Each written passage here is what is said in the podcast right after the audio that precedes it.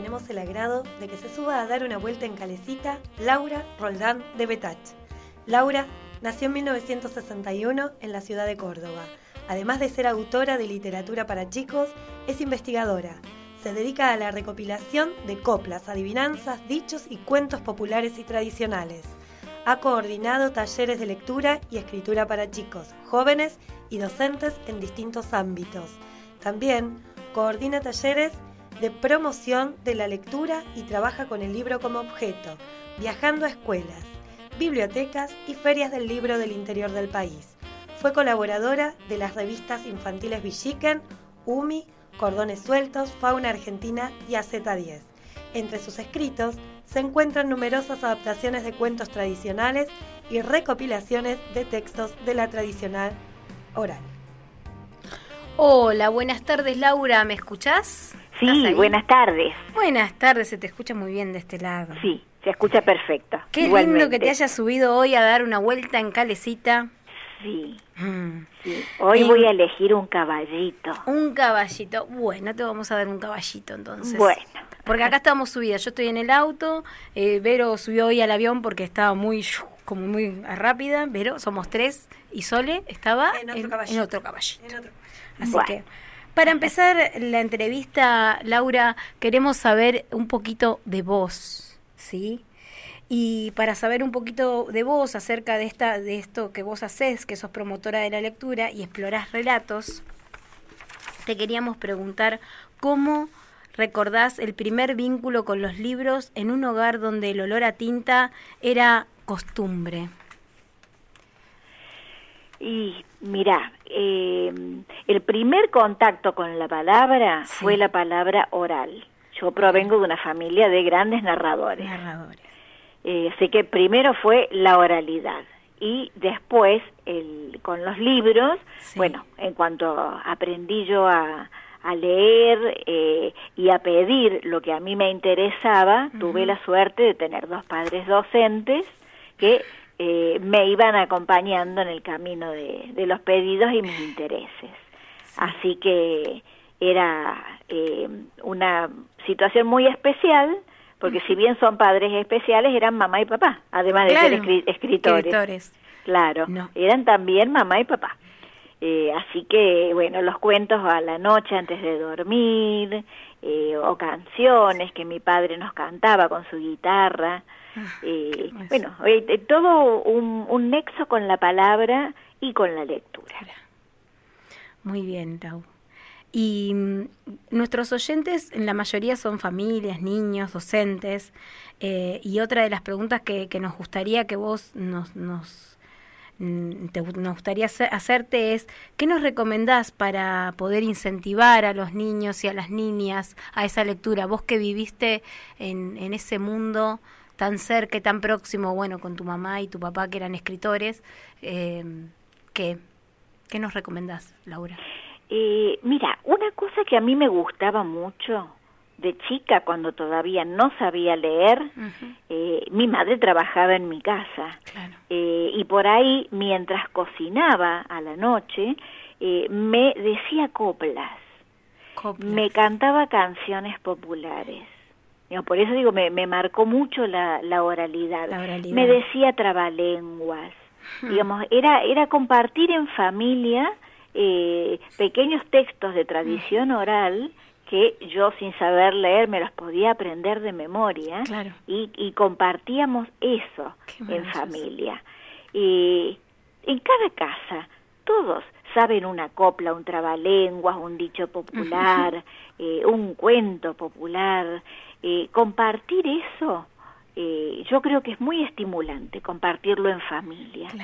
Además de la lectura de un libro, por supuesto pero también compartir lo que uno trae, porque muchos papás que vienen de otros lugares, así como yo, yo soy, provengo de Córdoba, mi madre era santafesina y mi padre chaqueño. Entonces eh, teníamos como eh, tradición oral de distintos lugares, eh, que eran diferentes, aunque algunas cosas se compartían, eh, pero era, era muy, muy interesante crecer eh, con esos sonidos con esas palabras distintas, en, en cada nido creo que se puede encontrar y compartir y disfrutar eso. Claro, e, es, es, maravilloso, ¿no? Y cómo, cómo se va entrelazando, ¿no? Esos momentos de, de, escucha y de compartir, ¿no? Familia. Sí. Bueno, aprovechando estos días que estamos en las casas, ¿no? Eh, yo te, te, te, extraje una, una, una pregunta, porque hay un cuento que a mí me gusta mucho de Laura de Betach, que es la, de los, la del garbanzo peligroso. Ajá. Y extraje una pregunta que me llamó la atención, que te habían hecho por otros lugares, que decía así, ¿qué podemos hacer con un buen puñado de garbanzos? Una ah. anécdota que me quieras contar. Con un buen puñado. ¿De dónde habrá sacado eso? No, no es de hace mucho eso. Lo, lo, tengo un poco fresco. Con un puñado de garbanzo. Bueno, no, yo sí que, lo, lo, que se puede hacer con garbanzo, ¿me estás preguntando por receta? Porque si es por receta yo te puedo contar. Si no, también se pueden armar juegos. Con, con los mm, garbanzos. Uno puede usar garbanzos como monedas para jugar eh, al, así como si fuera una apuesta, en vez de moneda se puede jugar con garbanzos. Los garbanzos son una planta muy bonita, se pueden sembrar, eh, brotan muy rápido y es una plantita muy bonita para tener en un jardín, en una maceta eh, y para cocinar. La pasta de garbanzos es deliciosa y los garbanzos asados saladitos, son ah, muy ricos. es como, se los puede comer como pochoclos. Primero se los puede, hay que hervirlos y después ponerlos en una placa con un poquito de aceite, un poquito de sal al horno unos minutitos y son deliciosos. Ah, muy bien, quería saber ese secreto. Sí, sí, sí, sí, sí. Nosotros eh, por ahí teníamos una reunión familiar ya cuando éramos adolescentes, eh, un día a la semana veíamos una serie los viernes a la noche y preparábamos una fuente con garbancitos y nos poníamos a mirar la serie y a comer garbanzos. O sea que como garbancito como mm, como si fueran pochoclos. Claro. Wow. Claro, como si fuera, y es riquísimo. Estamos descubriendo esto. Es, sabroso, muy sabroso y muy nutritivo. Vamos a hacerlo entonces. Qué ricor, qué ricor. Hola Laura, te saluda Soledad. Hola Soledad, ¿cómo estás? Bien, te quería preguntar en este tiempo de cuarentena si estás con algún proyecto, con qué, qué estás haciendo actualmente. Eh, mira, eh, me costó mucho eh, porque realmente yo no, no soy de redes, eh, uso la computadora para trabajar, no tengo celular inteligente, entonces me resistí hasta la mitad del año a hacer cosas a través de Internet. Eh, no me gusta el Zoom, yo me siento en una caja de ravioles con esas cosas. Ay, sí, eh, qué buena, qué buena metáfora. Ay, qué genial. Sí, vos sabés que me resulta muy desagradable, me doy cuenta que me, me tenso mucho, termino descompuesta con un nudo en el estómago, me duele la nuca. Bueno, la cuestión es que yo dije, ¿qué voy a hacer entonces? Porque esto se venía alargando, alargando, alargando, y de golpe yo dije, no, llegó junio, dije, algo tengo que hacer. Y yo tengo un canal de YouTube que hace varios años lo abrí y nunca tenía tiempo de producir videitos para poner, para seguirlo alimentando permanentemente. Eh, y dije, bueno, este año, ¿qué puedo hacer? Mi trabajo es promover la lectura viajando. Todos los años yo viajo una vez por semana, de marzo a diciembre. Pues este año, de algún modo, yo tengo que poder asomarme. Entonces me dediqué a producir videitos eh, con un amigo, por supuesto, porque yo no tengo ni la capacidad, ni la sabiduría, ni la tecnología. Entonces, con amigos a distancia, eh, algunos han sido musicalizados, con un amigo de Funes, eh, Rodrigo Miranda, de eh, Funes Santa Fe, y un amigo editor acá de, de Buenos Aires, y mm, ahora hace poco acabamos de estrenar uno la semana pasada, donde hemos estado con Claudio Ledesma, un narrador, con música de Claudio de mm, Gonzalo Miranda y ese lo editó Ariel Marcel, que él tiene el programa de promoción de la lectura que es muy hermoso, que es Tincuy Encuentros con Libros. Ah, ah muy bueno, él él me a veces me edita ciertas cosas, tiene tiene un gusto muy muy muy fino y me entiende muy bien lo que yo necesito. Eso es importante. Pero vive, sí, eso es importantísimo, pero siempre está tan ocupado que no no ya no puede producir, pero esto le pedimos por favor porque nos gustaba mucho cómo podía resolver lo que estábamos haciendo. claro, lo que está bien. Sí, está sí, muy bueno eso. Sí, y ahora eh, sigo, porque queda otro tramo del año para terminar. Y yo trabajo eh, en una institución, en una escuela intercultural bilingüe en la selva misionera. Eh, yo he creado una biblioteca y yo coordino algunas actividades, hemos hecho nuestro libro bilingüe y empezamos, como es lengua oral, es una lengua ágrafa, el vía guaraní, empezamos haciendo una audio videoteca hace muchos años. Eh, y una vez que quedó armado una parte del material en audio, eh, decidimos hacer la bajada a papel y empezamos a hacer la traducción, a escribir, esto lo trabajamos con los chicos en la institución y con la gente de la comunidad indígena, con el chamán, con el cacique, por supuesto con el director de la institución y los alumnos. Eh, y, terminamos haciendo un libro precioso. Bueno, este año queríamos hacer otro libro, tampoco se pudo. Entonces, bueno, ¿qué sí podemos hacer? Tenemos la, el banco de voces y mm, se va a abrir un banco de voces, de voces latinoamericanas de pueblos indígenas, eh, el 21 de febrero del año que viene se empieza a armar. Hubo una convocatoria. Eh, una convocatoria que se abrió el 12 de octubre. Y bueno, yo eh, me contacté, les conté nuestro proyecto, que realmente es un proyecto muy, muy bonito. Hay un coro, el coro de la aldea Chafariz. Y bueno, les interesó y me dijeron que sí. Eh, lo conversé con el director, el director por supuesto que estaba muy interesado en lo que pudiéramos aportar. Y bueno, ahora me estoy dedicando con una amiga muy querida, porque también me falta la pata de la tecnología, eh, que me está ayudando con los videitos. Qué bueno. Así que sí, en este preciso instante, digamos, más, ya tengo el primero. Me hizo uno de muestra muy bonito, eh, así que bueno, en, eso estamos. ¿Ese eh, material uno puede acceder? Por el momento no, porque primero los voy a armar y después los voy a colgar. Ah, está bien, en la ¿Eh? página esta de YouTube. Sí, el, eh, mira, eh, yo creo que te pasé la... Sí, sí, sí, me pasaste el y me convidaste un pedacito. Ah, mira. Ah, bueno, eh, justamente, esa es la que, la que hicimos ayer. Eh, ese track de sonido yo se lo mando, ella lo trabaja en la casa con un, tiene un programita muy hermoso, ella le hace ilustraciones, eh, fusiona la música con las ilustraciones y con unas fotos y bueno así vamos haciendo. Que está la primera prueba que quedó precioso justamente del audio que te compartí ayer. Eh, cuando tenga tres o cuatro ya los voy a colgar en la página de la escuela la escuela eh, es, es, tenemos un Facebook sí. escuela EIB 905 eh, y ahí tenemos un montón de cosas de las que se hacen en la institución. Eh, bueno, yo he estado tratando de hacer como crónicas, porque este año, imagínate lo que es en la selva, trabajar un año como este. Mm. En la selva donde no hay señal, donde no hay computadoras, donde, viste, no hay nada. Claro, sí.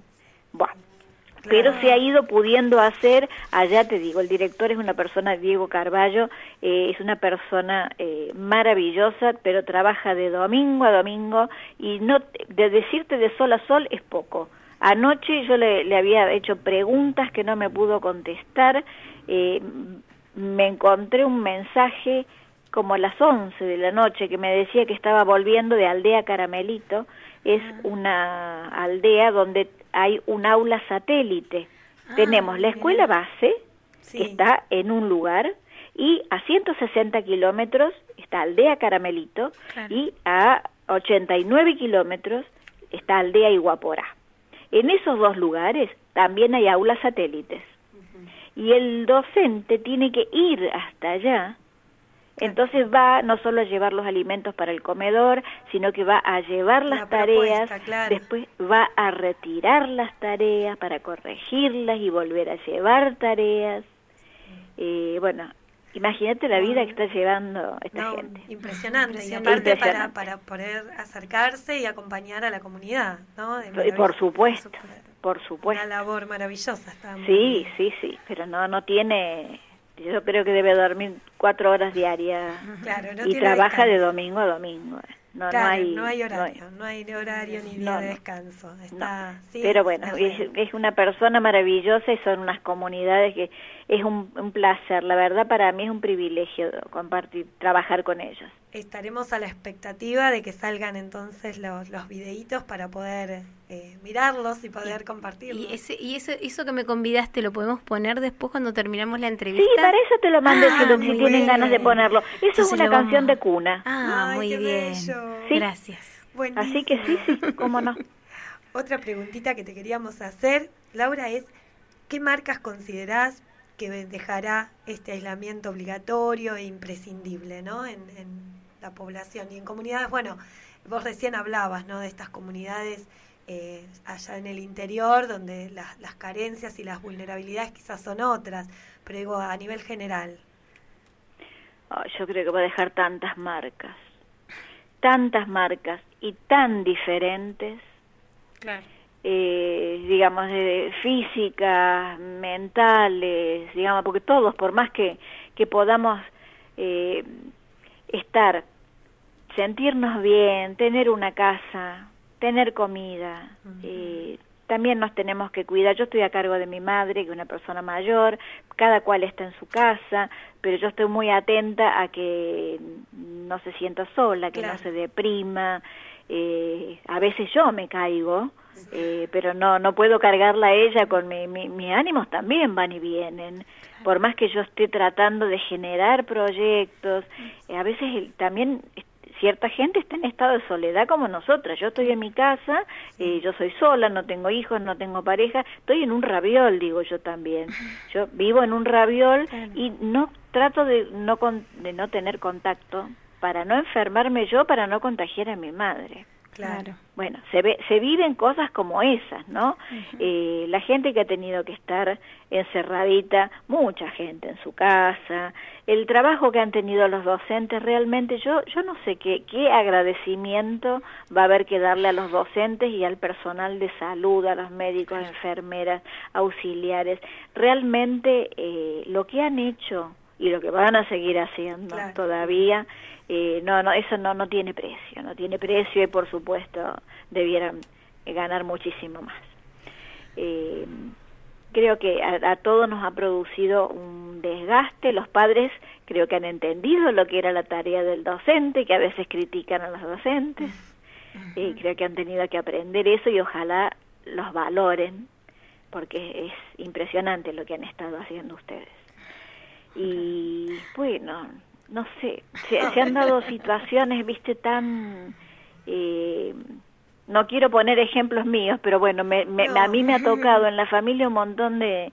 Una tía que estaba muy solita eh, y bueno, se tuvo que ir a un geriátrico porque ella no podía estar sola y no había forma de que pudiera ver a alguien con ella permanentemente. Claro, de poder acercarse, cuidarla, aparte con lo que conlleva acercarse, que uno Ese es el tema, el tema es que, digamos, si uno contrataba a una persona, esa persona tenía que viajar en un transporte público, eh, es una persona mayor, mi tía, eh, con muchos problemas de salud, bueno, está bien, ahora está, por suerte está bien, dice que se está aclimatando, pero es cosa que a mí jamás se me hubiera ocurrido que pasaran, ¿no? Todo tan rápido.